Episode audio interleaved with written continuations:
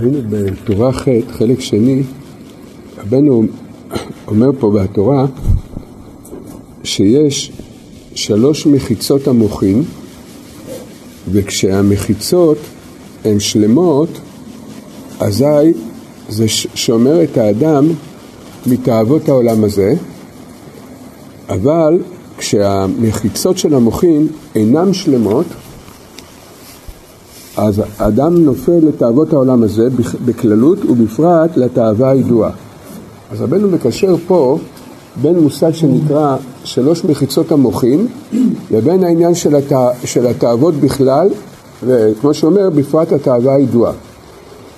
זה קצת, זה מאוד סתום, זאת אומרת זה דברים מאוד עמוקים שרבנו אומר פה, וזה לא כל כך מובן למעשה מה כוונת רבנו. בליקוטי ההלכות ובעוד קצת ספרים קצת צריך להרחיב ולהעמיק בדברי רבנו.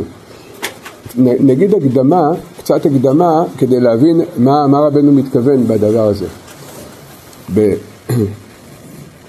כתוב בזוהר הקדוש, בכל ספרי המקובלים, שהמחשבה של האדם למעשה היא מתחלקת ל3 חלקים. ומה שנקרא בספרים חוכמה, בינה ודעת. החב"ד, זה חוכמה, בינה ודעת. עכשיו, למעשה, הרי המחשבה שלנו זה מהלך אחד, אז למה זה צריך להתחלק ל3 חלקים שונים, החוכמה, בינה ודעת? ובדרך אגב, גם לפי חוכמת הרפואה, באמת המוח מחולק, יש מוח ימני, יש מוח שמאלי, ויש מוח אמצעי שהוא מאחורנית. זה, הקשר של התפילין יושב על המוח, יושב על המוח השלישי, על המוח האחורי. אז הצד הימני זה נקרא חוכמה, הצד השמאלי זה נקרא בינה, והצד האמצעי שהוא קצת מאחורנית הוא נקרא מוח הדעת. עכשיו, הרי כשאדם חושב, בדרך כלל אנחנו גם לא מתבוננים, אנחנו פשוט חושבים, אז אנחנו לא מתבוננים איך אנחנו חושבים ומהי בעצם המחשבה שלנו. אבל בספרים הקדושים כן נכנסים לפרט בעצם, להסביר לנו בעצם איך המחשבה נחשבת, זאת אומרת, איך אנחנו בכלל חושבים, איך זה נעשה. אז לכל אחד מה 3 חלקים האלה יש תפקיד. ל3 החלקים האלה יש תפקיד. מוח החוכמה שהוא מימין, הוא נקרא, באמת יש הרבה דרכים להגדיר את זה, אנחנו עכשיו נגיד דרך שמקובלת בחסידות, להגדיר את המושג של מוח החוכמה. כאשר אדם רוצה להבין משהו, הוא מעיין בו. עכשיו, איך הוא מעיין בו? זה יכול להיות בלימוד, זה יכול להיות בשיחה, או בהתבוננות שאדם מתבונן. הוא רוצה להבין איזה נושא מסוים. ואז, כשהוא מתחיל להבין את הנושא, יש כזה דבר שנקרא הבזק החוכמה, או ברק החוכמה. ככה זה נקרא. מה זה הברק הזה? האדם התחיל להבין את הנושא הזה, אבל זה עדיין כמו גרעין, או זה ניצוץ קטן של הבנה לגבי הנושא הזה. ובאמת, בברק של החוכמה, זה עדיין אין הבנה לאדם.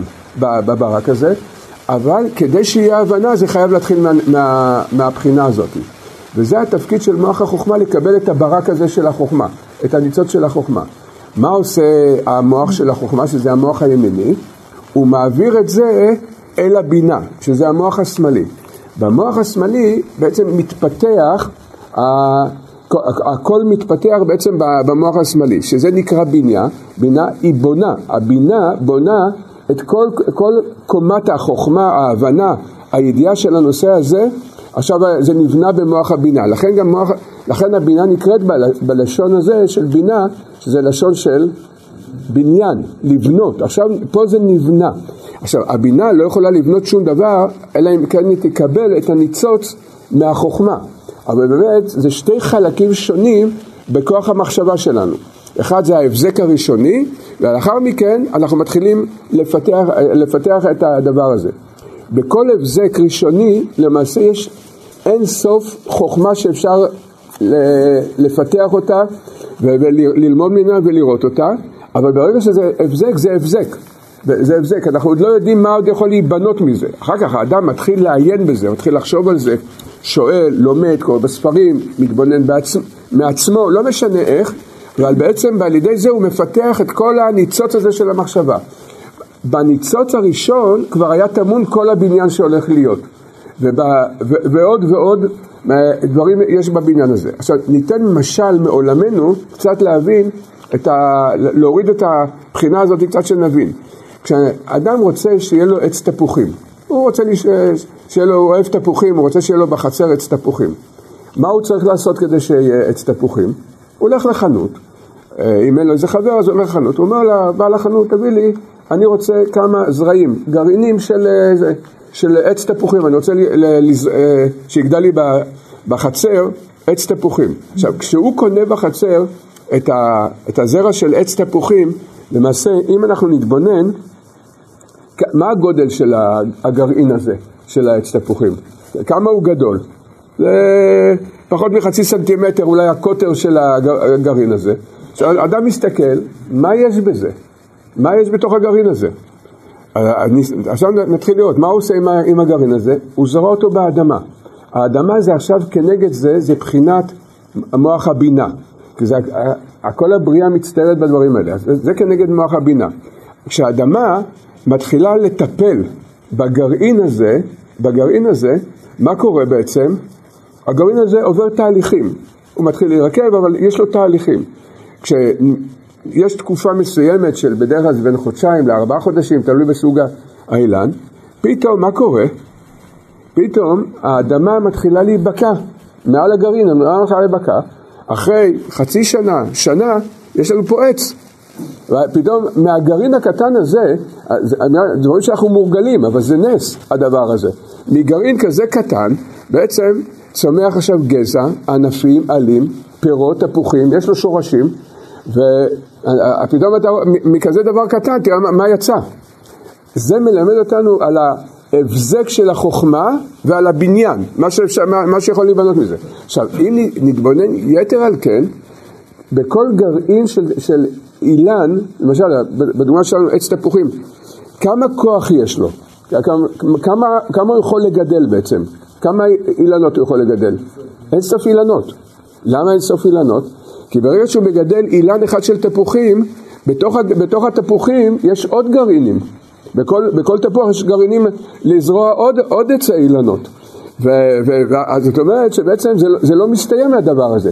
אנחנו, מכיוון שאנחנו מורגלים בדברים, אנחנו לא מתבוננים, אבל בעצם זה פלא של הבריאה הדבר הזה. בכזה דבר קטן, איזה כוח יש בתוך הדבר הקטן הזה. רבנו הרי מאוד מעריך בדברים האלה, והוא מסביר שזה סדר הבריאה. סדר הבריאה בכל דבר ודבר, זה מתחיל מדבר מאוד קטן, שזה הבזק החוכמה, ואז זה עובר למוח הבינה, והוא יכול לפתח את זה. עכשיו, מה שהוא פיתח, מה שעכשיו נבנה קומה שלמה של חוכמה, בתוך הקומה השלמה של החוכמה שנבנתה, כמו בעץ, יש גרעינים עכשיו, בעצם אפשר להמשיך את זה הלאה והלאה. מכל חוכמה אמיתית אפשר לפתח את זה עוד. וכך יהיה גם. כל מה שאדם לומד בעולם הזה זה בחינת כמה אילנות שהוא שתל בעולם הזה, נניח 10 אילנות, שבעזרת השם, אחרי 120 שנה, אדם עולה לגן עדן, מהאילנות האלה זורים אילנות חדשים בגן עדן. אחר כך בגן עדן תחתון, אחר כך בגן עדן עליון. ועד כמה? עד אינסוף. לנצח נצחים. אנחנו לא יכולים אפילו להבין את המושגים האלה, שבעצם העבודה שלנו בעולם הזה, זה כמו בעצם הזרעים, לזרוע באדמה, ולעתיד לבן אנחנו נראה בעצם מה צמח. אדם היום לומד הלכה, משנה, גמרא, זוהר, לא משנה מה שאדם לומד, כמה תמון בתוך הדבר הזה, אין סוף חוכמה לאין סוף זמן. וכל זה האדם שלומד פה, יזכה לכל הדברים האלה לעתיד לבוא. אז למעשה, זה דוגמה. אבל הדוגמה הזאת היא למעשה, זה מובא הרבה בגמרות, במדרשים, בזוהר הקדוש. העץ, מבנה, כל מציאות העץ מלמד על כל מבנה העולמות. איפה אנחנו רואים את זה פעם ראשונה, איפה אנחנו נתקלים בזה בפעם הראשונה? פרשת בראשית. כל המעשה של אדם הראשון זה טיפול באילנות. מכל עץ הגן אכול תאכל ממנו, ומעץ הדעת טוב ורע לא תאכל ממנו, והוא אכל ממנו.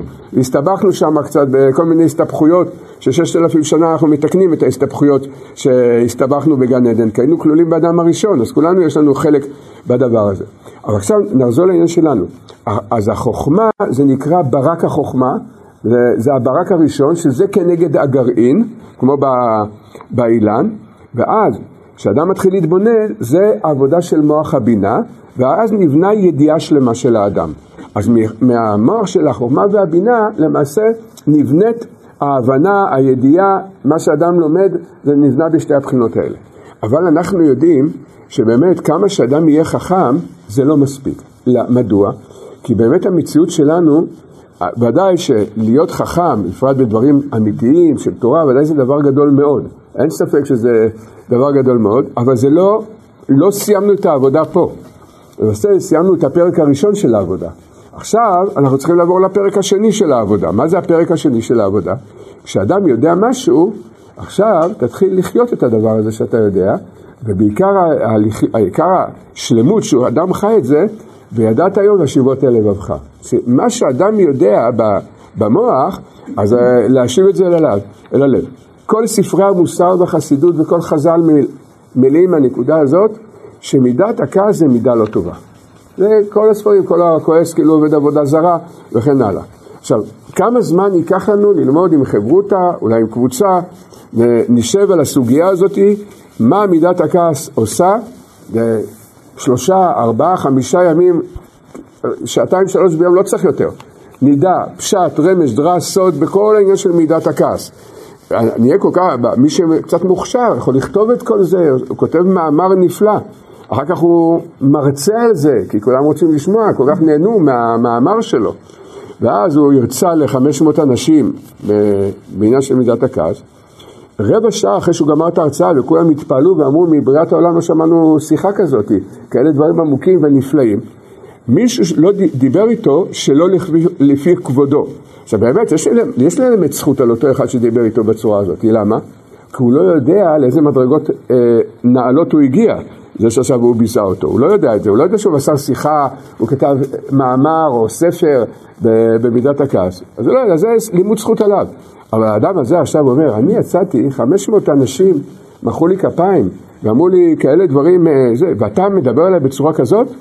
אז הוא אומר, בגלל שאני עובד על מידת הכעס, אני לא אירע בך, אני רק ארביץ לך. אז זה פה הפירות של העבודה שלו. פירות של העבודה שלו. כשאדם לא חי את הדברים בלב, אנחנו מבינים שזה, העיקר חסר. העיקר חסר מן הספר זה, העיקר העבודה שלנו זה, בוודאי זה מתחיל מהידיעה. מתחיל מהידיעה. אבל כל החיים אנחנו צריכים לעבוד על ההשבה אל הלב. והרבה פעמים הזכרנו את זה, שלדעת נושא מסוים, לוקח נושא אולי קצת מורכב עמוק, לוקח בין שבועיים לחודש, לכל היותר, ועל כל חודש של עבודה של ידיעה, אנחנו צריכים 30-35 שנה עבודה של השבה אל הלב. זה הפרק ב', ההשבה אל הלב זה הדבר הכי קשה. זה בעצם העבודה הכי קשה שלנו בעולם. לכן יש כוח במחשבה, והוא בחינה ש... הרבה בחינות זה גם כתוב, הוא כוח פלאי מבחינה מסוימת, הוא נקרא כוח הדעת, זה הבחינה של הדעת. אז החוכמה זה הקבלה של ההבזק הראשון של ההבנה, הבינה בונה את זה, והדעת היא משיבה את זה אל הלב. ועושה הדעת זה מעין צינור, להעביר את מה שאנחנו יודעים במחשבה, להעביר את זה להרגשה של הלב. עכשיו, מדוע יש בזה בחינה של פליאה? מכיוון שידוע שהמחשבה זה עולם וההרגשה זה עולם. גם בספרים הקדושים זה כתוב הרבה מאוד. עולם המחשבתי שלנו והעולם ההרגישי שלנו זה באמת גם בשורש זה נמשך משתי מקומות אחרים. בשורש העליון. גם זה נקרא נשמה וזה נקרא רוח. נשמה זה כנגד מחשבה, רוח זה כנגד ההרגשה שבלב. אבל הבחינה של הדעת היא בעצם עושה את החיבור בין הבחינה של המוח לבין הבחינה של הלב. שרבנו אומר פה בתורה, 3 מחיצות המוחין, כוונת רבנו אומר, החוכמה, הבינה והדעת של האדם שלמות. כאשר יש לאדם שלמות בחוכמה, הבינה והדעת, אז זה מחיצות המוחין, זה השמירה של האדם. השמירה הכי עליונה של האדם זה, למעשה, זה כיפת הברזל הפרטית של האדם כנגד הטילים של הסמך מהם שיורה בנו, זה בעצם לבנות את הבחינה של החוכמה בינה ודעת. שאלה, מה העבודה שלנו בזה? איזה עבודה? למעשה, בחוכמה ובבינה יותר קל להבין מה העבודה. זה פשוטו ללמוד תורה. ללמוד תורה, חסידות, מוסר, כל אחד לפי למה שהוא מתחבר, פשוט ללמוד כדי לדעת את זה. השאלה, איך אנחנו מתקנים את הדעת? כי הוא באמת, עיקר העבודה שלנו זה בדעת. בנקודה הזאת של ידעת היום והשיבות אל לבבך. אז רבנו אומר, כאשר השלוש מחיצות האלה, ובעיקר הדת, נבנים, כאשר אנחנו זוכים לבנות את השלוש מחיצות האלה, זה ממש כמו שמירה עליונה, זה רוחני כמובן, אבל זה אור ששומר על האדם, ובכוח זה האדם בעצם לא נכשל ולא עובר עליו מה שעובר עליו כל תלאות העולם הזה. כל השמירה האמיתית. לא יודע אם הזכרת עליה, לפני כמה ימים הייתי אצל הרב, זה אמר, איפה החמאס נמצאים? כל המחילות של החמאס. זה הכל בלב שלנו, זה הכל בתוכנו, צריך לדעת. כל מה שאנחנו רואים בחוץ, את העולם, שלמה המלך אומר, את העולם נתן בליבם. הרי אף אחד לא מבין, בשביל החמאס עושים כל כך הרבה מחילות, מה זה אנשים... באמת זה לא הגיוני, מי רוצה לרדת לחיות מתחת לקרקע? טוב, כנראה זה השורש שלהם, חולדות, שרצים, אז הם רוצים לחיות מתחת לקרקע. כל פעם מוצאים עוד קילומטרים של מנהרות. מה אתם, בניתם מנהרות שלמות בשביל לחיות בהם? מה אתם רציתם בכלל? אם זה מלחמה, יש דרכים אחרים או אחרות. גם לא צריך לבנות עשרות קילומטרים או מאות קילומטרים של מנהרות בשביל להילחם. אבל זה לא, זה פשוט כל נברא שואף לשורשו. הם שואפים לשם. אבל באמת, ודאי שמצד ההשתדלות, צריך לעשות את כל ההשתדלות לשמור, להתפלל על החיילים, שהשם באמת יעשה ניסים ונפלאות, אבל השורש של המלחמה זה בתוכנו. אז זה לדעת, את העולם נתן בליבם, כל המחילות האלה נמצאות בתוכנו. עכשיו, למה זה מחילות? למה זה נקרא מחילות? כי היצר הרע, העבודה שלו, שלא נכיר אותו. זה בתוכנו, יש לו עניין גדול מאוד שלא נכיר אותו. אתם יודעים למה הוא לא רוצה שנכיר אותו? כי הוא יודע יותר טוב מאיתנו, שברגע שאנחנו מזהים אותו ומבינים, פה הבעיה, האדם יכול להתגבר על זה. מתי אדם לא יכול להתגבר על היצר הרע? כשהיצר הרע מסתתר, והוא לא יודע בעצם באיזה נקודה לעבוד, על איזה נקודה בדיוק הוא צריך לעבוד, ואז היצר הרע אומר לו, לא, אתה צריך לעבוד על נקודה אחרת. למשל, דוגמה שהרבה פעמים מצויה. אדם ברוך השם זכה להתקרב לתורה, לתפילה. אז אחרי שאדם זוכה להרגיש קצת את האור של התורה, הוא מרגיש שהתכלית והיעד שלו זה ללמוד תורה. עכשיו, ודאי שזה אמת, אבל לכל דבר יש את המידה שלו ואת הדיוק שלו. ללמוד תורה זה כדי לעזור לנו לתקן את המידות שלנו. אבל הרבה פעמים אדם, וזה הטעיה של היצר הרע, הוא מטעה את האדם ואומר לו, תראה, היעד שלך זה ללמוד תורה, ואם מישהו מפריע לך, תרביץ לו. או שזה, הוא אויב שלך, הוא שונא שלך. רגע, אבל, הרבה פעמים אומר, רגע, אבל הילדים שלי ואשתי מפריעים לי ללמוד תורה, מה שאתם מפריעים? לא בכוונה, זה המציאות של הבית, הם צריכים את התשומת לב שלהם, צריכים את הזמן שלהם. אנחנו לא חיים בחלל פנוי. אז האדם מרגיש, אם אדם לא מברר את הנקודה הזאת, אז אומר, יש מאמר של חזל, בעקבתא דמשיחא התקיים, אויבי איש אנשי ביתו. עליי זה נאמר הדבר הזה. אנשי ביתי, הם האויבים שלי. הם מפריעים לי להיות קדוש, הם מפריעים לי להיות תלמיד חכם, מפריעים לי להיות צדיק גדול. אני לא יודע, אולי לא צריך להתחתן בכלל. אולי זה טעות בכלל, כל הנושא הזה. עכשיו, בצורה כזאת או אחרת, אמרנו את זה קצת בבדיחותא, אבל בצורה כזאת או אחרת, אצל כולנו, אצל כל אחד זה עובר. זה הבחינות האלה. והאדם לא יודע, כל מה שאתה לומד תורה כדי שתתקן את המידות שלך בבית. היעד העיקרי זה באמת תיקון המידות. זה הקרקע הכי יסודית, בכלל בשביל זה באנו לעולם. אז מעצבנים אותך בבית, תגיד תודה שמעצבנים אותך בבית. קודם כל, טוב שלא מרביצים לך בחוץ, אז קצת תקבל ביזיונות בבית. אבל יתר על כן, זה... בשביל זה באנו לעולם. התכלית שבאנו לעולם זה לתיקון המידות. אבל היצר הרע מבלבל את האדם. זה המחילות. זה נקודת המחילות בתוכנו. הוא אומר לו, לא, אתה צריך להיות צדיק, קדוש. זה דוגמה אחת. הוא תמיד מבלבל לנו את היעדים. הוא נותן לנו כביכול יעדים אחרים. אנחנו לא יודעים שזה לא זאת הנקודה, זה לא זאת הנקודה האמיתית. ובאמת, האדם צריך הרבה הרבה להתפלל שיזכה באמת יזכה לדעת את הנקודה האמיתית, אבל בוודאי שצריך לדעת, מה שבוודאי זה תיקון המידות, הכל עומד על הנקודה הזאת. הייתי לשון בחזון איש, אחד האגרות, חזון איש כותב, לשון מאוד יפה, יש לו גם לשון מאוד מיוחדת לחזון איש, הוא כותב, האדם החכם מבין ויודע שהוא לא בא לעולם אלא לתקן את מידותיו, ואין שמחה כשמחה תיקון המידות. ככה הלשון של החזון איש. וזה העיקר של העיקר העיקרים. אז היצר כל הזמן מטעה אותנו, כל הזמן מבלבל אותנו, והבחינה של הדעת זה למעשה לתקן את החיבור בין המוח ללב. זה הצילו של החיבור. יש כמה דברים שהם יוצרים את המסכים, הם יוצרים את המסכים בדעת, שמה שאנחנו יודעים לא יאיר לנו ללב. זה למעשה, לכן יש היום הרבה מסכים בעולם. כל הנושא של המסכים, אפליקציות, זה הכל בעצם ליצור את המחיצות, המחיצות בין המוח ללב. זה הכל גם הדעת, הבחינה הזאת, להסיח את דעתו של האדם, דבר הזה. אבל פה רבנו, בתורה הזאת, רבנו עומד על נקודה, על נקודה אחת, בעניין של תיקון הדעת, ורבנו אומר, ועיקר העיקר של תיקון הדעת זה תלוי בנקודה הזאת. רבנו אומר, מה זה הנקודה הזאת? הוא אומר שבאמת, זה קצת הזכרנו, רבנו אומר שהעיקר של התפילה היא מתקבלת כשאדם הוא מרחם. הרחמים זה למעשה המפתח של קבלת התפילות. ככה רבנו אומר בתורה הזאת. אבל הוא אומר, אבל הסטרא אחרא יונקת מזה.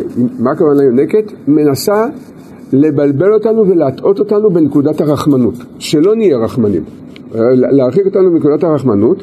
ואיך? אז רבנו אומר, על ידי שהיא מגבירה בתוכנו את הכעס ואת האכזריות. פה רבנו אומר נקודה מאוד עמוקה בדבר הזה. אמרנו שעיקר העבודה זה לחבר את המוח והלב, ושזה נקרא בחינת מוח הדעת, בחינת של צינור הדעת. אז רבנו פה אומר שעיקר הקלקול של הדעת זה על ידי כעס ואכזריות, וכנגד זה תיקון גדול מאוד של הדעת זה הרחמנות. פה רבנו מעמיד את הנקודה של הכעס והרחמנות למעשה כמעט על כל המציאות של האדם. ובאמת רבנו הרי כותב שאין פגם במידות וגם בעבירות שפוגם בנפש האדם כמו שהכעס. זה פלא, יש לשון, זה הוא כזה אפילו בכמה מקומות רבנו הרי אומר, כשאדם חלילה נכשל במידה לא טובה או בעבירה, זה פוגם באיזושהי בחינה רוחנית באדם, ואין שום דבר שמסלק את הנשמה האלוקית מהאדם לגמרי, רק מידת הכעס. זאת אומרת שאדם נופל, רבנו הרי שם כותב שזה הרבה יותר חמור מפגם הברית, העניין של הכעס. אז רבנו אומר, פה רבנו אומר, שהתיקון של צינור הדעת, ההשבה מהמוח אל הלב, התיקון של זה תיקון מידת הכעס. ככל שאדם זוכה לתקן את הנקודה של מידת הכעס, ככה המחשבות מהירות לתוך הלב.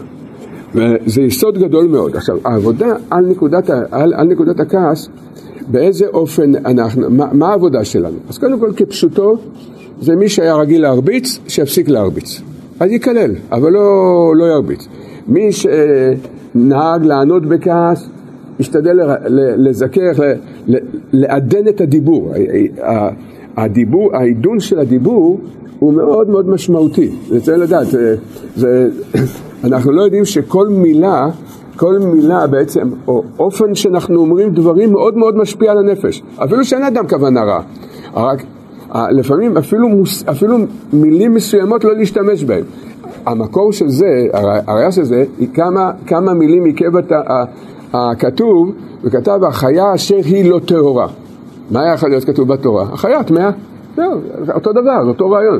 אז זה מדרש חזל. אומר, רש"י מביא את זה. כמה מילים סובב הכתוב כדי להגיד לנו, אל תשתמש במילים כאלה. זאת אומרת, אפילו השימוש במילים האלה צריך, כמובן, אחרי הכל אנחנו בני אדם, חיים בדור תשפ"ד, לא שם אנחנו, הלוואי שנוכל שהדיבור שלנו יהיה דיבור של צדיקים ומלאכים, אבל על כל פנים לדעת את זה בתור יעד, אפילו מילה שיש לה משמעות שלילית, ואין עכשיו, לא עכשיו אדם עושה איזה עבירה או מתכוון, אפילו את זה להשתדל לא להגיד. זאת אומרת, בלשון, להרגיל אפילו את הלשון, לדבר בצורה נקייה ועדינה, כמובן, כמה שאנחנו יכולים. ועדיין זה נקרא בחינה של העבודה החיצונית על מידת הכעס. וזו עבודה חשובה מאוד וקדושה מאוד, אבל זה עדיין, תיקון מידת הכעס זה עבודה, זה עדיין נקרא עבודה חיצונית. העבודה הפנימית זה למעשה ללכת, יש משרדים של בלשים בתל אביב, ללמוד בלשות. יש כזה מושג שנקרא בלש פרטי. זה צריך ללמוד בלשות, לעשות את העבודה הפנימית של הכעס. ואחרי מי אנחנו צריכים לבלוש? לתפוס את המחשבות של ההקפדה שהן רק מתחילות להתעורר. צריך לדעת. איך אדם מגיע לידי כעס? כמראה הבזק, הוא לא שם לב, עובר בתוכו מחשבה של הקפדה על מישהו. ואז היצר הבא ומכניס לו עוד מחשבה של הקפדה. אחרי 10 דקות, רבע שעה, שאדם לא שם לב לזה. עוד מחשבה של הקפדה, אם שעתיים אחרי זה הוא יפגוש את הבן אדם הזה, ודאי שיריב איתו. עכשיו הוא לא יודע אפילו למה הוא רב איתו. אבל ברגע שלא שמים לב למחשבות של ההקפדה, מיד מגיעים למצב של, זה עניין של זמן, מתי שנפגשים. האדם מתחיל לריב את זה. לריב עם הבן אדם. אנחנו צריכים להיות, ללמוד. אני רוצה להגיד משהו. אנחנו כל זה אומרים כיעדים. זה לא, הלוואי שהיינו יכולים להגיע למצב הזה מהר. זה עבודה של כל החיים, של כל השנים. אבל צריך לדעת שזה היעד. כי לפי מה שרבנו אומר פה, כל הקדושה וכל התיקון של האדם עומד על הנקודה הזאת, על התיקון הזה. ואז לשים לב שאנחנו מתחילים להקפיד על מישהו, לנסות לתפוס את ההקפדה איך שהיא מתחילה להתעורר. ככל שאדם תופס את זה יותר מהר ומזהה, אני מקפיד על פלוני, עכשיו יש לי, הוא לא התנהג בסדר, או שאולי הכובע שלו לא היה מסודר כמו שאני רגיל, כי יש הקפדות על כובעים היום. או על הז'קט שלו, זה לא ז'קט שאני אוהב, ומי שהולך עם כזה ז'קט אני מקפיד עליו. גם יש רכבים מסוימים, כשאדם נוהג ברכבים מסוימים, זה מעורר אצלי הקפדה עליו. כי, למה אנחנו אומרים את זה כך? כי אם אדם ישים לב על מה הוא מתחיל להקפיד, אז זה יראה על איזה שטויות מקפידים. זה מתחיל מהשטויות הכי גדולות, אנחנו פשוט לא שמים לב לזה, אז ככה הוא פועל איתנו. אז אם אדם תופס את ההקפדה, ככל שאדם תופס את ההקפדה יותר מהר, מיד הוא יכול לתקן את זה. בדרך כלל, מי שנשוי שיקח יעד על לראות מאיפה מתחילות ההקפדות על האישה ועל הילדים. זה היעד הכי סמוך וברור שמתעורר בתוכנו. מי שעדיין לא נשוי, שישים לב על החברים הקרובים שלו ובפרט על ההורים שלו. למה? כי על האנשים הקרובים, גם שהרבה יותר הרגש שלנו קשור וקרוב עם זה, שם היצר הרע יש לו אחיזה גדולה מאוד בנקודה הזאת. שמעתי, אמר לי זה יהודי תלמיד חכם, שיותר מהר שצריך ליטול ידיים לסירוגין כי יש רוח רעה, שהיא שורה על האדם בשעה שהוא ישן, לכן צריך, למעשה התיקון של הרוח הרעה זה איך שמתארון להגיד מודה אני לפניך וליטול את הידיים כמה שיותר מהר. אבל לפעמים אדם קורא, אדם קצת מרגיש לא טוב, קצת עייף, סתם אין לו חשק עכשיו לקום מהמיטה, אין לו חיות, אז הוא צריך עוד כמה דקות התאוששות ממציאות העולם. צריך לדעת, בסדר, אם אין ברירה, אין ברירה, צריך לדעת שהדקות האלה דקות מאוד מסוכנות. כי הרוח הרעה הזאת היא השורש של ההקפדות. היא מתחילה להכניס הקפדות על האדם. זה מתחיל מהבוקר. אז אם אדם חייב לשכב עוד כמה דקות במיטה, אין ברירה, בסדר. לפעמים זה גם חצי שעה, אין לאדם כוח. לא, בקושי הוא חי, אין לו כוח לחיות, אז הוא לא רוצה לקום מהמיטה. אבל לשים לב לרגעים האלה, שברגעים האלה מתחיל כל שורש ההקפדות. כי הרוח הרעה הזאת היא בעצמה.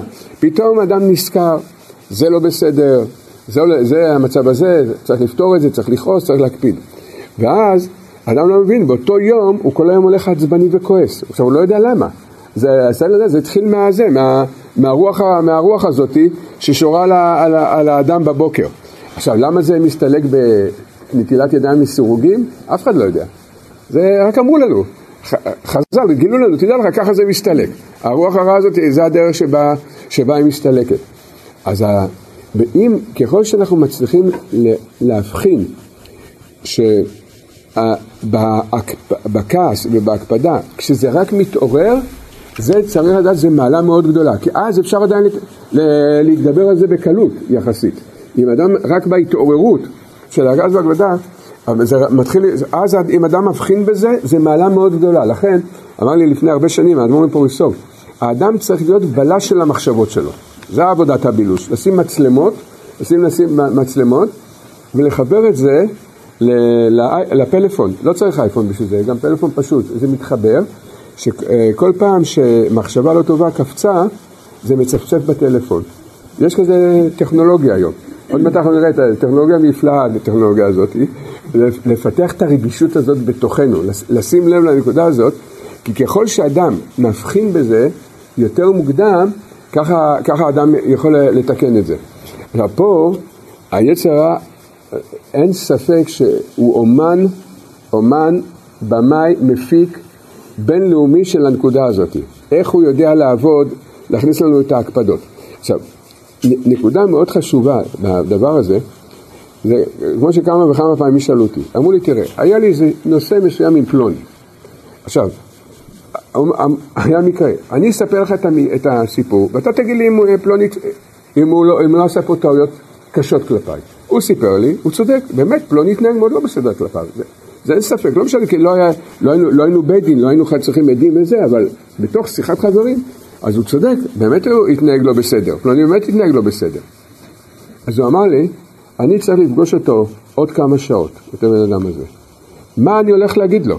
עכשיו, אתה אמרת לי שאסור לי לכעוס, בסדר, אני אשתדל לא לכעוס, אבל אחרי הכל אני צריך להתמודד עם המציאות הזאת, אני לא יכול להתעלם ממנה.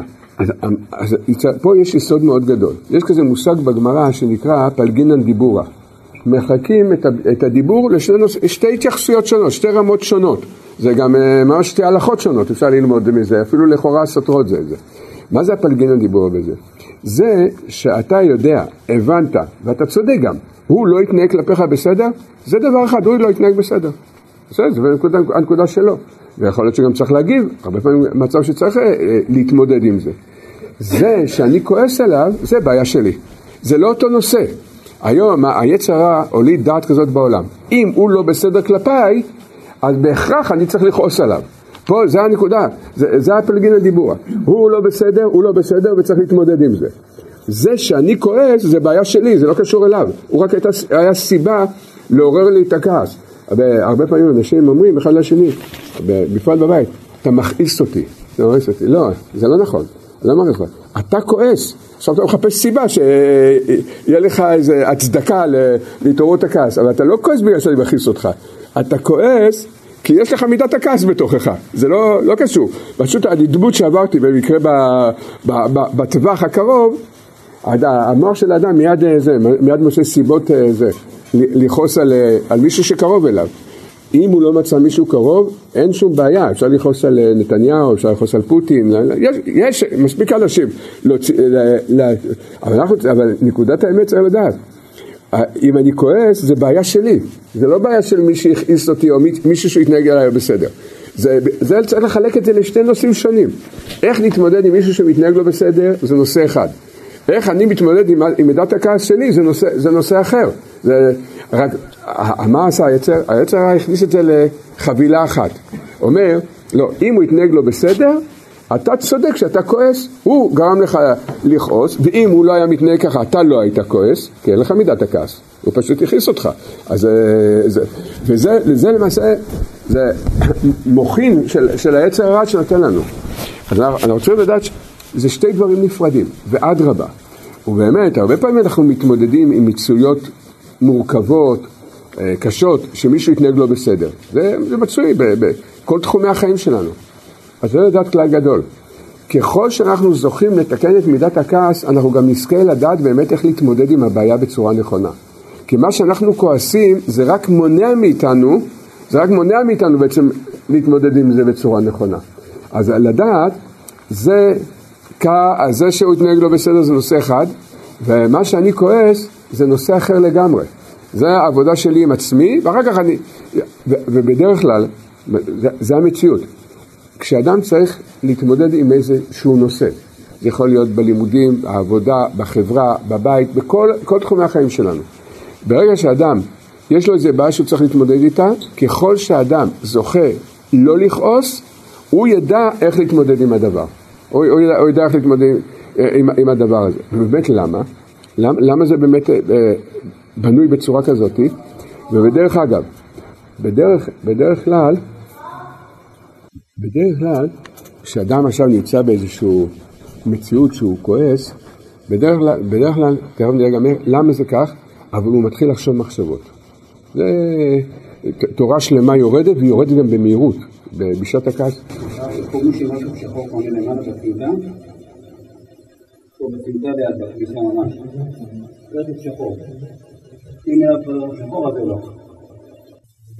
בדרך שאדם נמצא במצב כזה, מיד הוא חושב, הוא מנתח את זה ומחליט איזה החלטות, וכך צריך להיות וזה. עכשיו צריך לדעת כלל גדול. חוק בבריאה. זה חוק, זה לא זה. זה כלל שאני יוצא מן הכלל. מה שאדם חשב במציאות הזאת, זה ודאי לא נכון.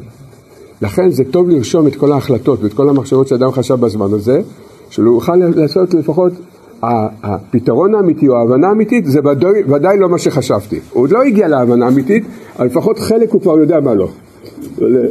למחוק את זה. עכשיו, באמת, מה הסיבה? מדוע זה בהכרח שהוא טועה? יש פירוש נפלא מאוד של המלבים, בפרשת תרומה, אז המלבים בדיוק מדבר על הנקודה הזאת של החוכמה, בינה ודעת, זה במאמר שלו שנקרא רמזי המשכן. ואז הוא מסביר כי המשכן זה כנגד האדם. ואז הוא אומר, המלבי מסביר שהמערכת כשהיא עובדת מתוקנת. מה מצב התיקון? ונראה מה מצב הקלקול. במצב התיקון, כשאדם צריך להתמודד עם משהו, להבין משהו, אז זה חייב לבוא דרך החוכמה. זאת אומרת, כשאדם במצב התיקון, מוח החוכמה, שהוא הצד הימני, הוא פתוח לקבל את ההבנה החדשה מלמעלה. ולכן, מאיפה, מה זה מלמעלה?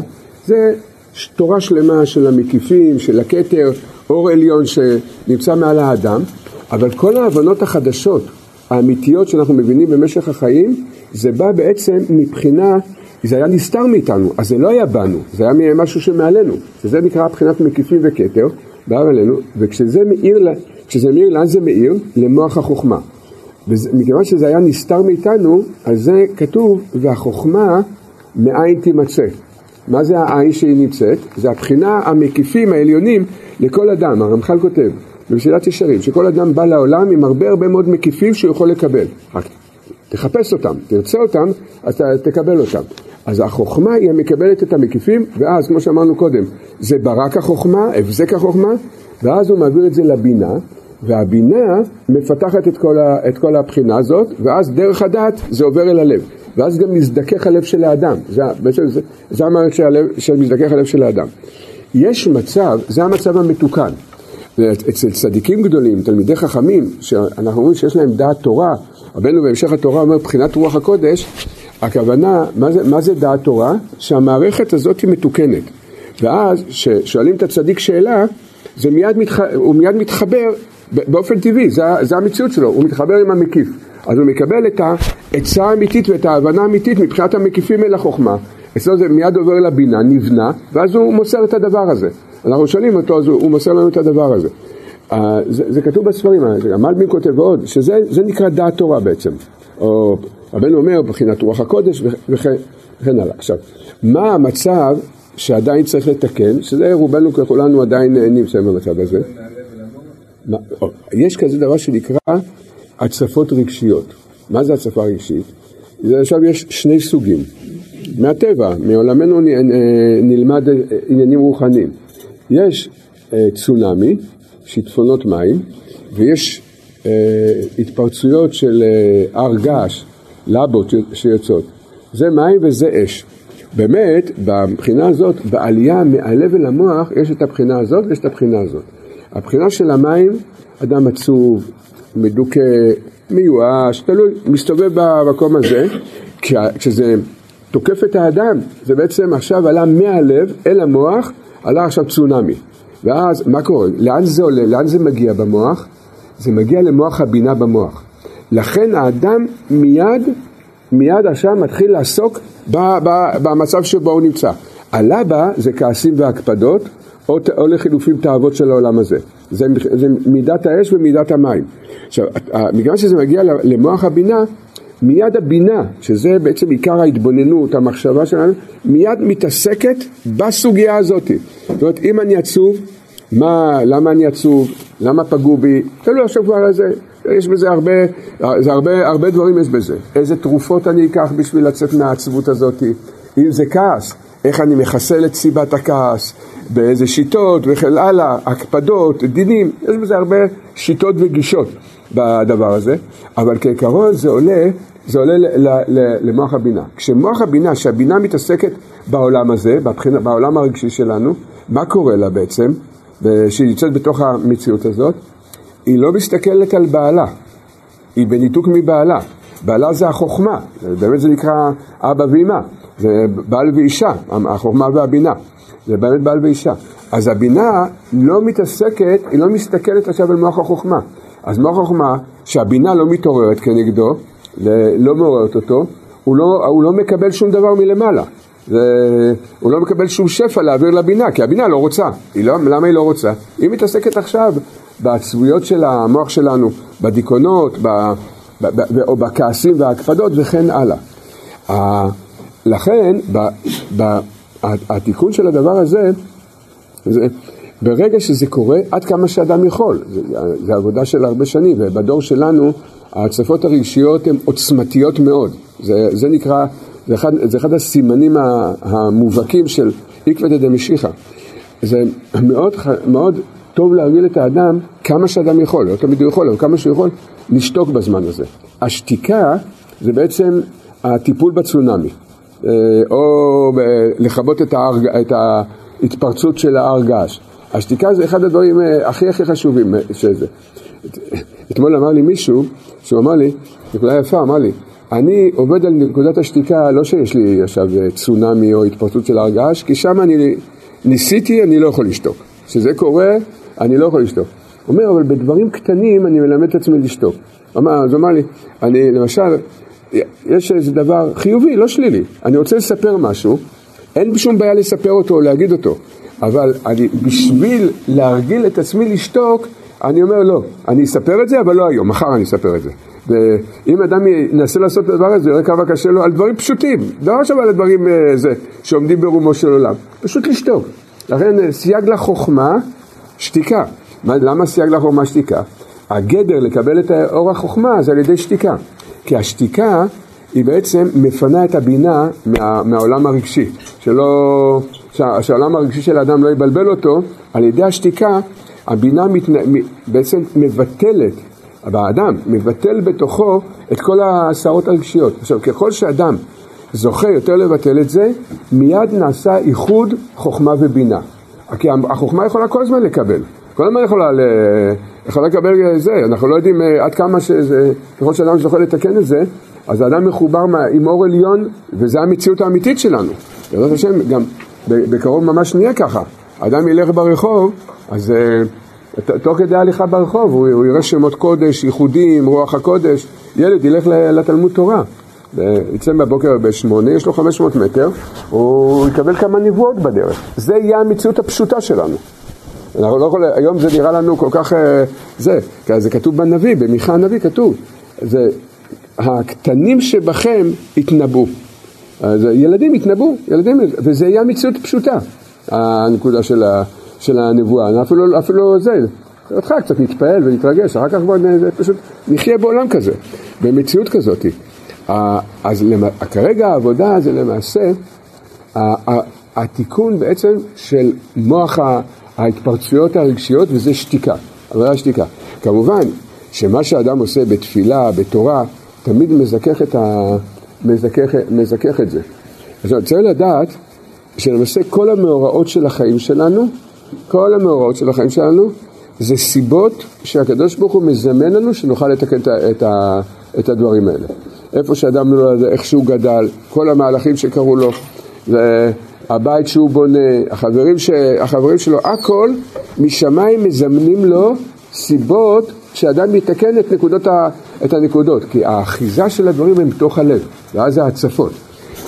ככל שאדם זוכה לתקן את זה, אז זוכה למעשה, וזה נקרא הייחוד. הייחוד זה החוכמה מתקשרת עם הבחינה העליונה, אדם מקבל את האור, וזה, כמו שאמרנו, בצורה של הבזקי חוכמה, זה מעביר את זה לבינה, הבינה מאבדת את זה, בונה פה קומה של הבנה שלמה, ואז שהדת מתוקנת, שזה הצינור, אז האדם מיד מרגיש את זה בלב. ככה זה למעשה, זה כתוב, האלוקים ברא את האדם ישר, והם חיפשו חשבונות רבים. כתוב בקהלת. מה זה האדם הישר? זה נקרא אור הישר. אור הישר זה שהמוח מקבל את החוכמה, מביא לבינה וללב, לדרך הדעת, מביא את זה ללב, וזה מציאות, אנחנו לא מכירים את המציאות הזאת, זה מציאות של גן עדן, של אין סוף, הבחינה הזאת. אבל עכשיו אנחנו צריכים לתקן את כל החלק הרע שיש לנו בלב, והוא מעלה את זה למעלה, וזה פגם הדעת. עכשיו, למה זה, אם נתבונן, איפה עיקר הפגם? באיזושהי נקודה, עיקר הפגם, זה בחיבור בין המוח ללב, שהוא הדעת. למה זה דווקא שם? כי זה החטא, הכל התחיל בעצם הנקודה הזאת. החטא היה, חטא עץ הדעת טוב ורע. לכן התיקון הוא בנקודה הזאת. אז הוא באמת, בוודאי שזו העבודה של כל החיים, הנקודה הזאת, עד שאדם זוכה להפוך, ככל שאדם זוכה לזכך את הכעסים ואת ההקפדות, הוא זוכה לקבל בחינת אור הישר. פה נגיד עוד נקודה, שזה הצמח צדק כותב את זה בספר דרך מצוותיך, זה יסוד גדול מאוד בדבר הזה. לפעמים האדם צריך לקבל מבחינה מאוד עליונה, שלא יכולה לעבור בדרך הזאת. עכשיו אנחנו מדברים על בחינה של עולם התיקון, מציאות של תיקון. ואדם לא יכול לקבל את זה מהחוכמה לבינה, אלא להעיר את זה בדעת ללב, אלא זה קורה בדרך הפוכה. זה אדם לא יודע למה, אבל האמת מתגלה לו בהתנוצצות בלב.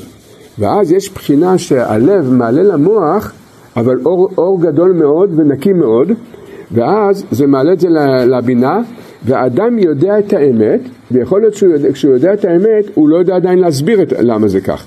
אחר כך אולי צריך להתבונן למה זה כך, ולא בהכרח שהוא ידע, אבל הוא יודע בוודאות שזה האמת. למה? כי כל שזה יעבור דרך החוכמה לבינה, זה עובר ישירות ללב. והצמח צדק מסביר שזה הסוד של הרצועות של התפילין, של תפילין של ראש, כי אם נשים לב, היוד זה המקור של הכל, אז היוד, איפה נמצא את הקשר של היוד? איפה הוא נמצא? מה? מעל הזה, קצת מעל העצם, נכון? זה צריך להיות מונח קצת מעל העצם. למה זה מונח העצם? כנגד העצם זה מוח הדעת. היוד שהיא מונחת על עצם הדעת, זה הבחינה, זה בחינת ההנהגה שעוברת מהאור העליון ישר ללב של האדם. לכן זה עובר מאחורנית הרצועות עד ללב שלנו. ויש גם בחינה של רצועה שמאלית ורצועה ימנית.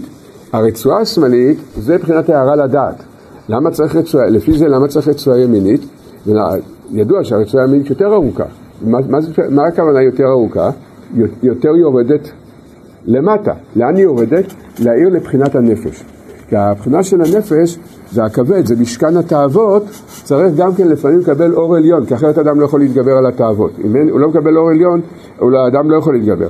אז זה סוד הרצועות של התפילין, שנמשך ממוח הדעת, אבל ישירות ללב, וזה מדלג על החוכמה ועל הבינה, הבחינה הזאת. אז למעשה, זה קצת דיברנו בנקודה, עד כמה תיקון המידות, בפרט מידת הכעס, עד כמה זה מזכך את האדם. האדם מתחבר, ממש מתחבר. ידוע, יש שיחה של רבנו, זה כתוב בשיחות הר"ן, שרבנו חזר מארץ ישראל, רבנו פעל, ידוע שהוא פעל בנסיעה הזאת דברים מאוד גדולים, שרבנו אמר, כל התורה שאמרתי עד הנסיעה זה פסולת. התורה שאמרתי אחרי ארץ ישראל זה תורה אחרת לגמרי. אז שאלו את רבנו, ניסו, צדיקים גדולים צריך לנסות להוציא מהם דברים, כי הם לא רוצים להגיד, אז צריך לנסות להוציא מהם דברים. שאלו את רבנו מה הוא השיג בארץ ישראל. אז הוא אמר ערך אפיים. ואז הוא הביא מדרש, שמה ראה משה כשהתבונן על ארץ ישראל? ערך אפיים ראה. אז רבנו הסביר ערך אפיים, זה מרמז על העניין של הכתר, של האריך אנפין, ואז לא מובן, בסדר, רבנו אמר, השגתי ערך אפיים, אבל מה זה ערך אפיים? הלכה למעשה, מה אנחנו יכולים קצת לקבל מזה? אז רבנו אמר, את הדיבור הזה, אמר, השגתי שאפילו יעשה לי האדם, כל הרעות שבעולם, לא אקפיד עליו אפילו לא כחוט השערה. זה הבחינה של ערך אפיים. ואז למעשה זה קשור מאוד לתורה הזאת שרבנו אמר. זאת אומרת שיש מדרגה של צדיקים כל כך גדולים שאין להם שום הקפדה שבלב, כמו שאם רבנו אמר את זה, ודאי שרבנו גם אחז בנקודה הזאת, אפילו יעשה לי אדם כל הרעות שבעולם, לא אקפיד עליו אפילו כחוט השערה. זה שלמות התיקון למעשה של הקומה, של החומה הבינה ודעת.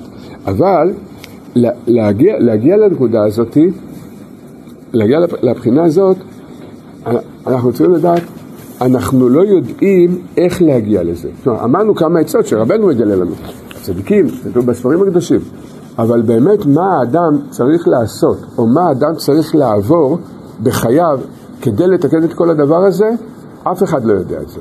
זה לית מחשבה תפיסה בכלל. ואפילו בשורש העליון ביותר, גם משה רבנו לא יכל להשיג את זה. כי איפה אנחנו ראינו את זה? שמשה רבנו שאל את הקדוש ברוך הוא, זו תורה וזו שכרה.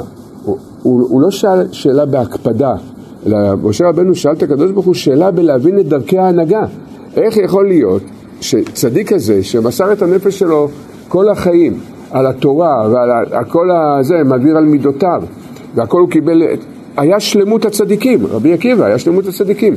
מה שייך אדם שכל החיים שלו מסר את הנפש שלו כל כך, מה שייך, למה הוא צריך למות על זה, למה צריך לסרוק את בשרו בזה, במסרקות של ברזל?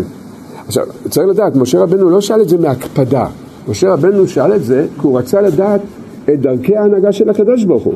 מה הקדוש ברוך הוא אמר לו?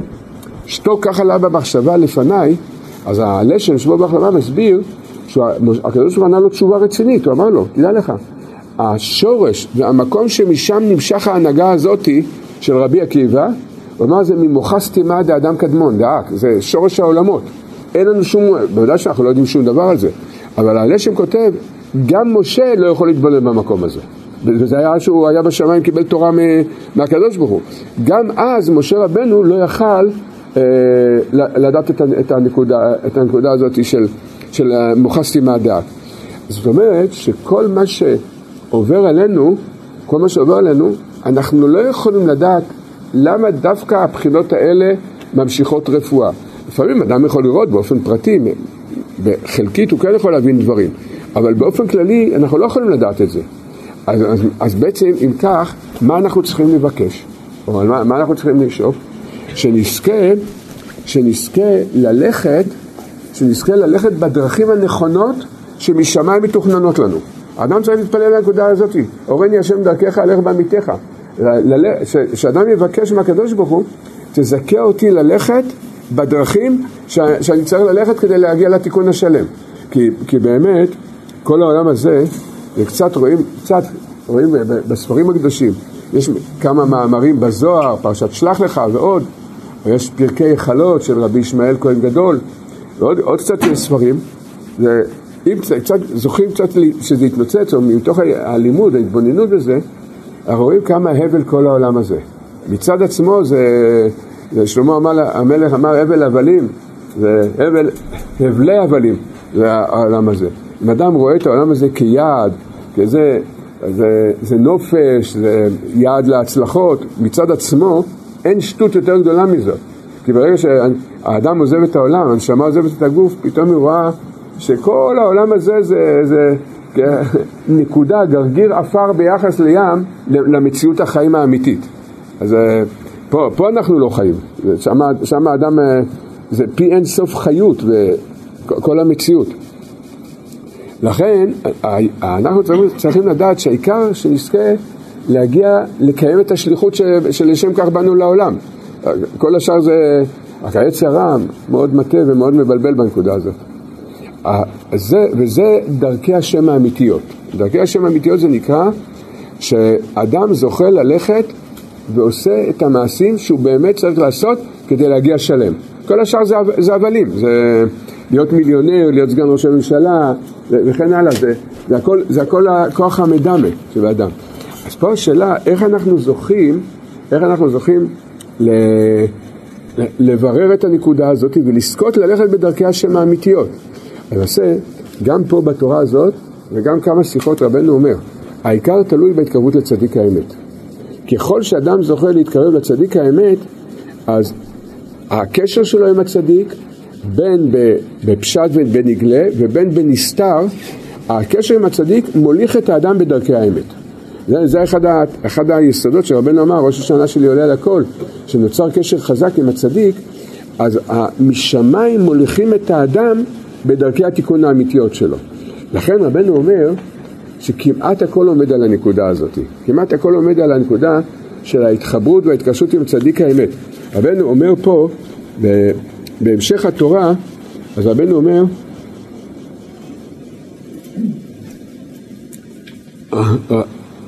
עוד כמה הקדמות לזה, אבל אומר, על ידי שאדם זוכה להתקרב לצדיק האמת, מתברר המידע של האדם, הוא זוכה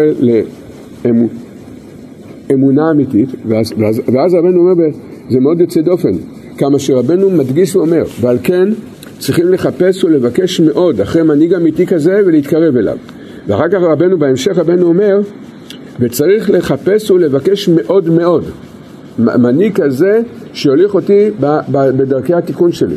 ועל הדבר הזה כמעט אין עצה ואין תבונה חוץ מאשר תפילה על הדבר הזה, כי מי יכול לדעת מזה? יש כל כך הרבה בלבול בעולם, כי יש גם אנשים שבאמת הם צדיקים, אנחנו לא אומרים, אבל הם לא צדיק האמת. זה לא שהם לא צדיקים, הם לא שקרנים, אנחנו לא מדברים עכשיו על איזה אדם מדומיין שרוצה כסף או דברים אחרים. גם אנשים שהם מצד עצמם אמיתיים, הם פשוט לא צדיק האמת, הם לא יודעים את הנקודה הזאת, הם בעצמם מבולבלים בנקודה הזאת. אז רבנו אומר, וכשאדם מתקרב לצדיק האמת, על ידי כל המתקרבים אליו נתחזק ונתקן אצלם האמונה האמיתית לקדושה, כי כל מי שזוכה להתקרב למנהיג אמיתי, על ידי התקרבותו אליו נתקן ונתברר אצלו בחינת המדמה. רבנו קצת מעריך בנקודה הזאת. עצם ההתחברות, ההתקשרות עם הצדיק האמת, היא למעשה בחינת עמוד האש, עמוד הענן שמוביל אותנו במדבר. זה כל המם בית מסעות, כמו שהבעל שם טוב אמר, כל המסעות שצריכים לעבור על האדם בעולם הזה. פה רבנו מגלה לנו את הסוד הזה. ההתחברות עם דרך האמת, עם נקודת האמת, זה על ידי שאדם זוכה להתחבר ולהתקשר עם צדיק האמת. עכשיו, העצה הראשונה על זה, זה כמובן תפילה. קודם כל צריך להתפלל על זה, הרבה שנזכה לכאורה, ברוך השם אנחנו יודעים שרבנו, ודאי זה צדיק האמת. הרבה מאיתנו, כל אחד בנקודה, עובר הרבה בירור בנקודה הזאת. אז לכאורה יש פה מקום להגיד, אז אני יודע. בסדר, אז ברוך השם, הנה אני יודע. אז רבנו, יש שיחה של רבנו בחיים מוהר"ן. רבנו אמר, מבחינת ההתקרבות לצדיק האמת, גם אם אתה יודע מי זה, אתה לא יודע מי הוא. ורבנו אמר את הלשון הזאת, אני סוד. וגם כשאני מגלה את הסוד הזה, אני נשאר סוד. מה רבנו התכוון? אם אתה סוד וגילית אותו, אז אתה לא סוד. למה אתה נשאר סוד? אז רבי נתן כותב בליקוטי הלכות, שכשנודע לך מהצדיק, אפילו הבנת משהו. אתה יודע עוד כמה משהו יש לך להבין. תבין שעוד הרבה סודות יש לך, זה אין סוף הדבר הזה. למעשה, יש שיחה, זה מכתב של רבי נתן, וזה למעשה גם כתוב בסיפור מעשה מבעל תפילה. זאת אומרת, רבנו אומר שיש לנדקארט. לנדקארט זה המפה, מפת העולמות. אז רבנו אומר שבלנדקארט יש את כל הדרכים מהארץ לשמיים, ואת כל הדרכים בכל הדורות ושל כל הנשמות. וכל אדם ואדם יש לו דרך איך להגיע מארץ לשמיים, ולצדיק, שם במעשה הבא לתפילה, יש לו את הלנדקארט. אז זהו את כל הדורות. רבי נתן כותב על זה בליקוטי הלכות. לא בליקוטי הלכות, בעלים לתרופה, מכתב ש"ע ד', לפעמים זה ש"ע ד', לפעמים זה ש"ע ה', אבל שם זה רבי נתן אומר בלשון הזאת, אומר, ואני יודע שהאדמו"ר ז"ל, זה היה אחרי פטירת רבנו, יודע את כל הנפשות מיום ברו אלוקים אדם על הארץ, ואת כל הגלגולים שלהם, ואת כל הדרכים שצריכים להגיע לתיקונם עד הגאולה השלמה, וזה אצלו השגה קטנה. הדבר הזה זה נקרא השגה קטנה. זה הלשון של רבי נתן. כי הצדיק יודע את זה, ועל ידי ההתחברות, ההתקשרות שלנו לצדיק, הוא מתחיל להוליך אותנו בדרכים האלה. לא שאנחנו נבין איך שזה יהיה, אלא אחרי שאדם, ככל שאדם זוכה להתפלל ולהתקרב לצדיק, אז איך הוא יכול לדעת מה הדרכים? מה שעתיד להיות הוא עוד לא יודע, אבל לפחות שיסתכל אחורנית וידע שכל מה שעבר עליו עד הרגע הזה, בלי שום יוצא מן הכלל, זה הכל היו הדרכים שלו להתקרב. כי זה חוכמה כל כך נסתרת מאיתנו, הדבר הזה. לכן, רק ניגע בנקודה הזאת, שההתקרבות, עצם ההתקרבות לצדיק, עצם ההתקרבות, ההתקשרות הפנימית, הנפשית, לפעמים זה בעניינים של עשייה, של עולם המעשה, לפעמים זה הרבה דברים נפשיים יותר, רוחניים יותר, הרגשות, מחשבות. על ידי זה הצדיק מוליך את האדם כבר בדרך התיקון שלו. כמו שרבנו אומר, בתורה נ"ט, היכל הקודש, אז רבנו אומר שאדם, זה באופן כללי גם צריך לדעת, האדם תמיד מחפש מישהו להריץ ולהתקשר איתו. זה בכל מקום ובכל מצב. עכשיו זה תלוי איפה האדם נמצא. אבל אין כזה דבר שאדם לא מחפש דמויות להריץ ולהעריך. עכשיו זה תלוי. למשל, דוגמה. אם אדם היה ילד והוא אהב לשחק כדורגל, אז מסתבר שבגיל בין 20 ל-25, מי שילך לפניו והתחבר איתו והתקשר איתו, זה מי שתוקע חרב וגולים בליגה הלאומית. מי שמביא את הקבוצה שלו לניצחון, זה, לכן אנשים שמים תמונה של כדורגלן על כל הקיר לפעמים. והגית בו יומם ולילה. אתה רואה שזה מעסיק אותם. עכשיו, אם אדם למשל אוהב הרבה כסף, אז השירים הגדולים, הם יהיו האלילים שלו. כי האדם חייב להתחבר ולהתקשר עם מישהו, ותמיד זה סדר בבריאה הנקודה הזאת. הדבר הזה. עכשיו, אם הוא אוהב מוזיקה, כמו ש... הייתי אצל ידיד שלי, כמה זה היה, הוא אהב כדורסל, הבן שלו אהב כדורסל. אז הייתי אצלם בבית, זה היה לפני די הרבה שנים. אז ראיתי על הקיר, כשעברתי שם על יד החדר של הבן שלו, ראיתי תמונה, מהרצפה עד לתקרה, של איזה קושי. ואמרתי, מה קושי עושה אצלם בבית? מה יש לכם עם קושים? אז שאלתי אותו, מה זה? אז הוא אמר לי, אתה יודע, זה הכדורסלן, הכי בכיר בליגה האמריקאית. אז האבא אמר לי, הבן שלי מאוד מעריץ אותו, אז הוא רוצה, הוא שם את התמונה שלו על כל הקיר, לפתוח את העיני בבוקר ולראות כדורסלן קושי בבוקר, זה איזה, מה זה הבחינה הזאת? יש כאלה שאוהבים מוזיקה, שמים זמרים מפורסמים, כל הקירות שלהם מלאים בזמרים מפורסמים.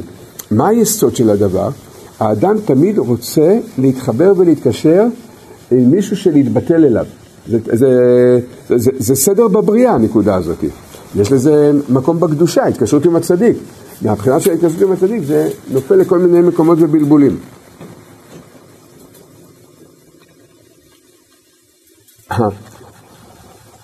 אחד הדוגמאות לדבר הזה, זה שכתוב בספר דניאל, שנבוכדנצר חלם את החלום, על הפסל, והוא היה רוחוס שערה, לא היה לו שום שקט.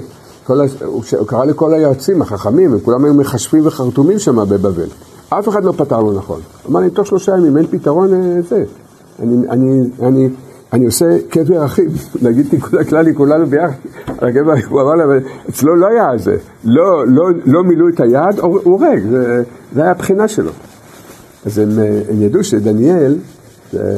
הם היו גויים, אבל הם הבינו שדניאל זה מבחינה אחרת. הם אמרו לו, תבוא ותעזור לנו, הוא יהרוג אותנו, תוך 3 ימים הוא יהרוג אותנו, לא תפתור לו את החלום, הוא יהרוג אותנו. אז דניאל התפלל ובא באמת פתר לו את החלום. כשהוא פתר לו את החלום, היה לו כזו התפעלות לנבוכדנצר, מה הוא רצה לעשות? זה כתוב בגמרא, מה הוא רצה לעשות? הוא רצה לנסח נסחים, כמו שמנסחים על המזבח, לדניאל. הוא רצה לעשות את דניאל עבודה זרה. דניאל אמר, אני אתעסק עם המשוגע הזה, לדבר איתו אי אפשר, להסביר לו אי אפשר, הוא ברח ממנו, הוא נעלם ממנו דניאל, אבל הוא רצה לעשות אותו לעבודה זרה. אז ראיתי ששואלים את השאלה, מה הנקודה שרצית לעשות ממנו עבודה זרה? אבל כטבע האדם להתחבר עם מישהו שישפיע לו השפעות, אדם שישפיע לו השפעות. עכשיו, מה שאדם אוהב, שם יש לו איזה אליל משם, אם הוא אוהב מוזיקה, יהיה איזה... זה מישהו שמנגן טוב על הגיטרה, והוא מתבטל אליו עכשיו. בכל דבר ודבר. זה בעצם, יש לזה סיבות עמוקות למה זה ככה. בקדושה זה ההתחברות וההתקשרות עם הצדיק, הנקודה הזאת.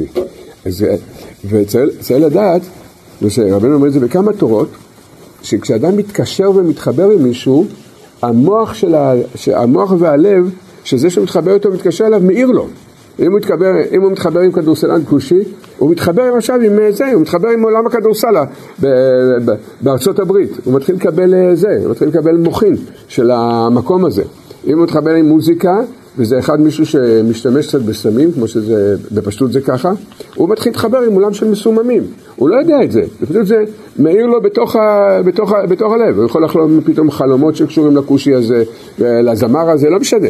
אבל המציאות של האדם שהוא מתחבר, הוא חייב להתחבר. אז הנקודה שלנו זה להתחבר, זה לזכות להתחבר עם הצדיק. ועל זה התפילה שלנו, כי אפילו לא תמיד זה, רבנו עכשיו נמצא איפה שהוא נמצא. אנחנו לא רואים אותו בגשמיות. עצם האהבה לצדיק, אז רבנו אומר, נעשה מסילות בלבבם, זה תורה נ"ט, נעשה מסילות בלבבם, ואז רבנו אומר, הלב של הצדיק עובר אלינו, הלב שלנו עובר לצדיק. פה, על זה צריך לעשות הרבה תשובה. איזה מסכן הצדיק שהלב שלנו, הוא צריך לקבל את הלב שלנו. זה הרחמנות הכי גדולה בבריאה. רק על זה צריך כל הזמן לבקש סליחה מהצדיקים, שהלב שלנו צריך לעבור אליו. אבל אין מה לעשות, הוא קיבל על עצמו את זה. אז רבנו גם אומר שם איך הצדיק עובד עם זה. זה בתורה נ"ט, אז רבנו מסביר איך הוא מתגבר על זה. אבל זה לא פשוט, הנקודה הזאת. שהלב שלנו יעבור לצדיק, זה בושה, זה רחמנות על הצדיק. בדור שלנו, שהלב שלנו יעבור אליו, זה מה עובר אליו? רק בגלל הלבבות שלנו. אבל הוא צריך לשרוף את זה, מה שהרבנו מסביר. אבל הנקודה שלנו, הלב של הצדיק עובר אלינו. ואז האדם מקבל קדושה וטהרה. זה תורה נ"ט, זה תורה קכ"ט, ארץ אוכלת יושביה, וכמה מקומות רבנו אומר, מדבר על הנקודה הזאת. אז מה שרבנו אומר לחפש מנהיג אמיתי, זה קודם כל לדעת, שבוודאי שהמנהיגות האמיתית, המלוכה האמיתית, הראש הממשלה האמיתית, זה ודאי זה מהקדושה. זה לא... מישהו יהודי שם יעזור לו לחזור בתשובה. אין שום דבר נגד כל נשמה יהודית. רק הם מסכנים, הם פוליטיקאים כאלה, זה ליצנות, זה לא, זה פקידים. פשוט הם לא עושים את המלאכה כמו שהם צריכים, אבל הם פקידים, לא יותר מזה. זה לא המנהיגים האמיתיים של עם ישראל. המנהיגים האמיתיים של עם ישראל זה מה שרבנו אומר. זה מי שיכול להאיר לנו את הלנדקארט, את הדרכים האמיתיות שאנחנו צריכים ללכת במשך החיים שלנו. לכן רבנו אומר, נפגיש פה עד כמה זה עניין גדול לזכות לחפש. רבנו, כמו שאמרנו, שזה לשון לא רגילה. רבנו אומר ככה, אבל באמת צריכים לחפש ולבקש מאוד מאוד אחרי מנהיג אמיתי כזה. זה לא לשון רגילים שרבנו אומר על העצות שלו את הנקודה הזאת. כן, חפש, כן, אתה צודק. זה נכון שעצם החיפוש זה עצמו ורבנו אומר שמתקרבים חס ושלום למנהיג של שקר, באים על ידי זה לאמונות כסביות. וכשמתקרבים לצדיק האמת נעשה בירור המדמה והאדם זה. ולמה? כי הצדיק האמת הוא מוביל, הוא מוליך את האדם, וצריך לדעת, אין שום הבנה ושום תפיסה בדבר הזה. אדם לא יודע, אדם לא מכיר את עצמו, הוא לא יודע מה הוא צריך לברר בעולם הזה. זה גם איזשהו הסבר, על כל פנים מסוים, למה עבר על כל אחד מאיתנו בחיים שלו מה שעבר, וכל זה בלנדקארט. זה הכל חלק מהלנדקארט. זה לא הייתה טעות, איפה שאדם נולד, איך שהוא גדל, ומה שעבר, כל החוות שהוא עבר, לא היה שום טעות. זה הכל מתוכנן מששת ימי בראשית, הכל. זה הלשן כותב. כל מאורעות העולם, בכלל ובפרט, בפרטי פרטיות, עוד לפני בריאת העולם זה כבר עבר. זה נקרא סוד עולם הניקודים, סוד שבירת הכלים. בסוד שבירת הכלים, כל מאורות המציאות, הכל נקבע שמה, ובעצם הכל זה השתלשלות של כל המאורעות האלה. אז אם זה הכל נקבע, אז מה העבודה שלנו? או איפה נקודת הבחירה? איך להסתכל על זה? באיזה אופן לקבל את זה? זה בעצם עיקר העבודה שלנו. זה עכשיו, זה עיקר העבודה. והצדיק מלמד אותנו איך להסתכל נכון על הדברים. כמו שהזכרנו את זה, שלמעשה רבנו הוא האופטיקאי של הבריאה. הוא נותן את המשקפיים הנכונות, איך להסתכל על הדברים, וזה הבירור המדמה. בירור המדמה זה... לא זוכר אם סיפרנו את המשל, זה הילדים שלי סיפרו לי, סיפרנו את המשל, הבן אדם של... כן, כן, משקפיים ירוקות. עכשיו למעשה, זה ממש עכשיו התיקון שלנו. זה לא, אדם יהיה לו טוב שהכל יהיה סביבו ירוק. אז הנקודה לא ללכת לצבוע את הכל בירוק. זה מה שהוא טעה, הוא צבע את הכל בירוק, לא. התיקון זה לשים משקפיים ירוקות. זה משל, מה זה הנמשל? מה שאדם יכול לשנות בעשייה, בעולם העשייה אנחנו חייבים לעשות, כי לדעת בארץ דרכך, אנחנו נמצאים בעולם הזה. אבל צריך לדעת שעיקר התיקון עכשיו, זה המשקפיים שאנחנו לובשים, איך להסתכל נכון על הדברים. והצדיק בעצם נותן לנו בעצם את המשקפיים הנכונות, והבחינה הזאת. זה עיקר התיקון. עכשיו במאורעות, עכשיו זה, אנחנו רואים. יש הנהגה כזאת שהאדם כבר רואה שאין מה לעשות פה בעולם עשייה. אין כבר אפשרות לתקן. דיבר איתי השבוע איזה יהודי שהוא קצין חסית, לא מהצמת, אבל די בכיר בצבא, ונמצא שם בכל הפעילויות. הוא אומר, אנחנו מרגישים את התסכול הכי גדול בעולם. הוא אומר, אנחנו מרגישים שסתם מתאים אותנו ומבלבלים אותנו. זה לא, ככה לא נלחמים בזה. וכל פעם מסבירים איזה הסבר אחר. אבל שם מסכנים חיים של חיילים, הוא סיפר לי דברים מאוד חריפים, מה שהוא סיפר לי. הוא אומר, אנחנו יודעים, אנחנו לא יכולים לעשות שום דבר. אז עכשיו נשאל את השאלה, מה הקדוש ברוך הוא רוצה מאיתנו? ומה בורא עולם רוצה מאיתנו? בורא עולם, תסתכלו בצורה הנכונה, תלבישו את המשקפיים הנכונות, אני מסתכל על המאורעות. כי אם אתם מאשימים את פלוני, עד מידה מסוימת להסתכל בטבעם של הדברים, בעולם העשייה זה טוב, צריך לדעת את זה. אבל בשלב מסוים צריך לדעת, מיד להעלות את זה לקומה אחרת לגמרי. איזה קומה, לאיזה קומה להעלות את זה? לדעת שיש בעל הבית של העולם. לקבל את הדברים, לדעת שזה ההנהגה של הקדוש ברוך הוא. ואנחנו לא יכולים להבין למה הוא עושה את זה ככה, אבל אני יודע שזה הכל לטובתנו, לתיקון הנצחי שלנו, הדבר הזה. אז זה הבחינה, מהצדיק מקבלים בעצם, זה מה שרבנו אומר, ברור המדמה, זה שאלה של אופטיקה. לכן רבנו זה אופטיקה אומן, גם יש חנות כזאת באומן, אופטיקה אומן. זה לא סתם שמשמיים הורידו את החנות הזאת, שנדע, עכשיו זה נקודה של אופטיקה. זה ההתבוננות בשורשי הדברים, וזה גם תיקון בשורש הדברים. פעם אמרנו שבגמרא כתוב תשמע, בוא תשמע, זה בחינה מדרגה אחת של עבודה. בזוהר, שזה פנימיות התורה, והלשון תחזית, בוא תראה. ידוע שזה חיצוניות ופנימיות. אבל בליקוטי מוהר"ן כתוב דע. זה העניין של העלייה לדעת. היום צריך, כתוב בספרים הקדושים, שהתשמע, זה השמיעה, זה כנגד הבינה. התחזית זה כנגד החוכמה, ודע זה כנגד השורש, זה כנגד הכתר. והצדיק נותן לנו, זה בירור המדע, נותן לנו את העיניים האחרונות להסתכל על הדברים. אנחנו פונים מעומק הלב לציבור היקר. יש לנו קשיים מאוד גדולים בכל הפעילות של המדיה.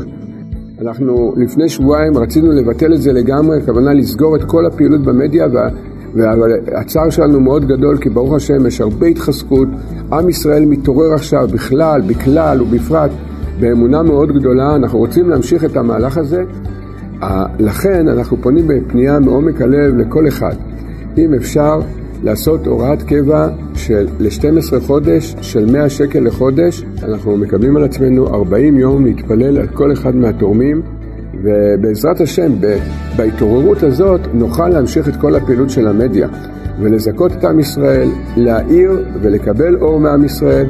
ככל שיש יותר תורה בעם ישראל, יותר שיחות של אמונה, של התחזקות, למעשה אנחנו ממשיכים את האמונה, אנחנו ממשיכים את השמירה של הקדוש ברוך הוא על כולנו. לכן כל מי שיכול לעזור בזה, משתתף בעצם, יש לו זכות להשתתף בעצם הפצת התורה ברבים, יש לו זכות בכל התחזקות של כל יהודי, בשיעורים ובשיחות.